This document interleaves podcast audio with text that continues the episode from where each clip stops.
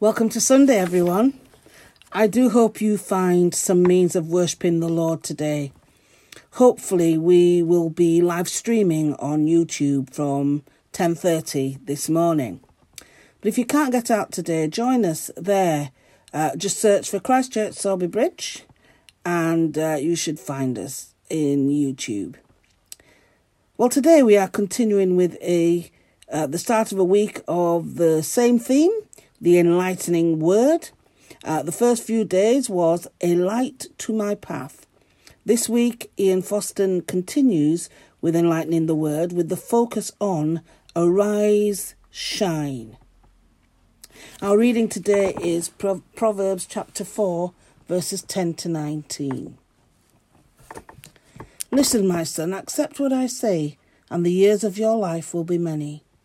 I instruct you in the way of wisdom, and lead you along straight paths. When you walk, your steps will not be hampered. When you run, you will not stumble. Hold on to instruction. Do not let it go. Guard it well, for it is your life. Do not set foot on the path of the wicked or walk in the way of evildoers. Avoid it, do not travel on it, turn from it, and go on your way. For they cannot rest until they do evil. They are robbed of sleep till they make someone stumble. They eat the bread of wickedness and drink the wine of violence.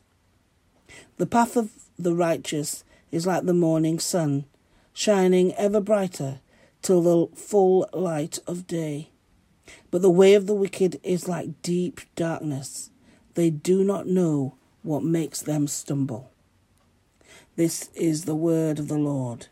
Thanks be to God. Now, that uh, uh, bit of the chapter, or the chapter heading, is Get Wisdom at Any Cost. And so sounds like the fa- a father uh, instructing his son in the best way to go. Well, let's see what Ian Fosten has to say.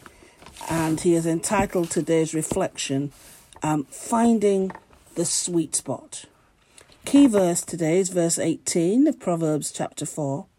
But the path of the righteous is like the light of dawn, which shines brighter and brighter until full day. He says, Here's an experiment. What is your immediate response when you hear or read the word righteous? He goes on to say that my guess is that most people's reactions would range from, at best, cautious, qualified approval, through to unease that the word carries undertones of self satisfaction, smugness, or undeserved superiority. For many, this latter response is influenced by how Jesus criticized the Pharisees for their proud and meticulous keeping of the letter of the law, whilst missing out on the life fulfilling spirit of the law. Today's reading encourages us to release the idea of righteousness from its customary bad press position and instead to present it as a key positive indicator of the quality of our life. Maybe it helps if we alter the spelling slightly. For righteousness, read rightness. And in doing so, think less about keeping to the rules and rather more about settings in which the idea of rightness can make a marvellous difference. Think of how, with a single stroke of a pencil or brush, an artist can bring an image alive, or how a timely, thoughtful word can reassure, encourage, or give a real sense of being heard and understood.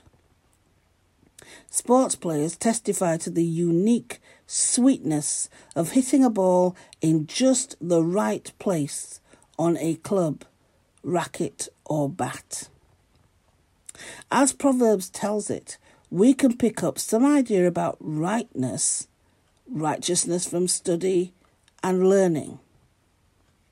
But as the artist, wise counsellor, and sport person knows, we grow best in this quality by trying it out in the company of one who already knows where and how it is found.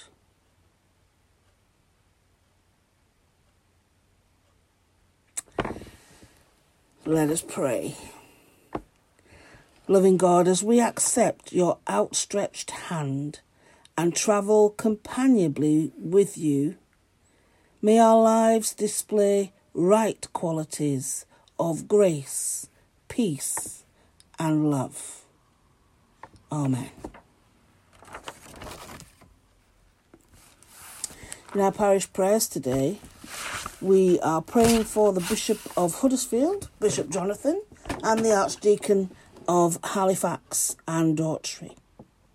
Lord, we thank you for our area Bishop Jonathan and Archdeacon Anne. We pray they may have enjoyed a peaceful Christmas and that they will have had time to rest and refresh. Equip them for the work ahead in the next few weeks and protect their health.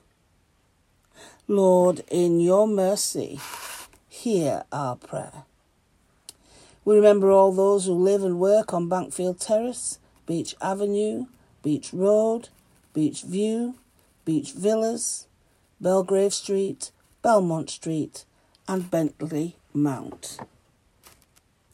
Lord, may your presence be felt in those places, and may your rightness your righteousness be uh, in the lives and be brought to the attention of those who may seek to do the opposite.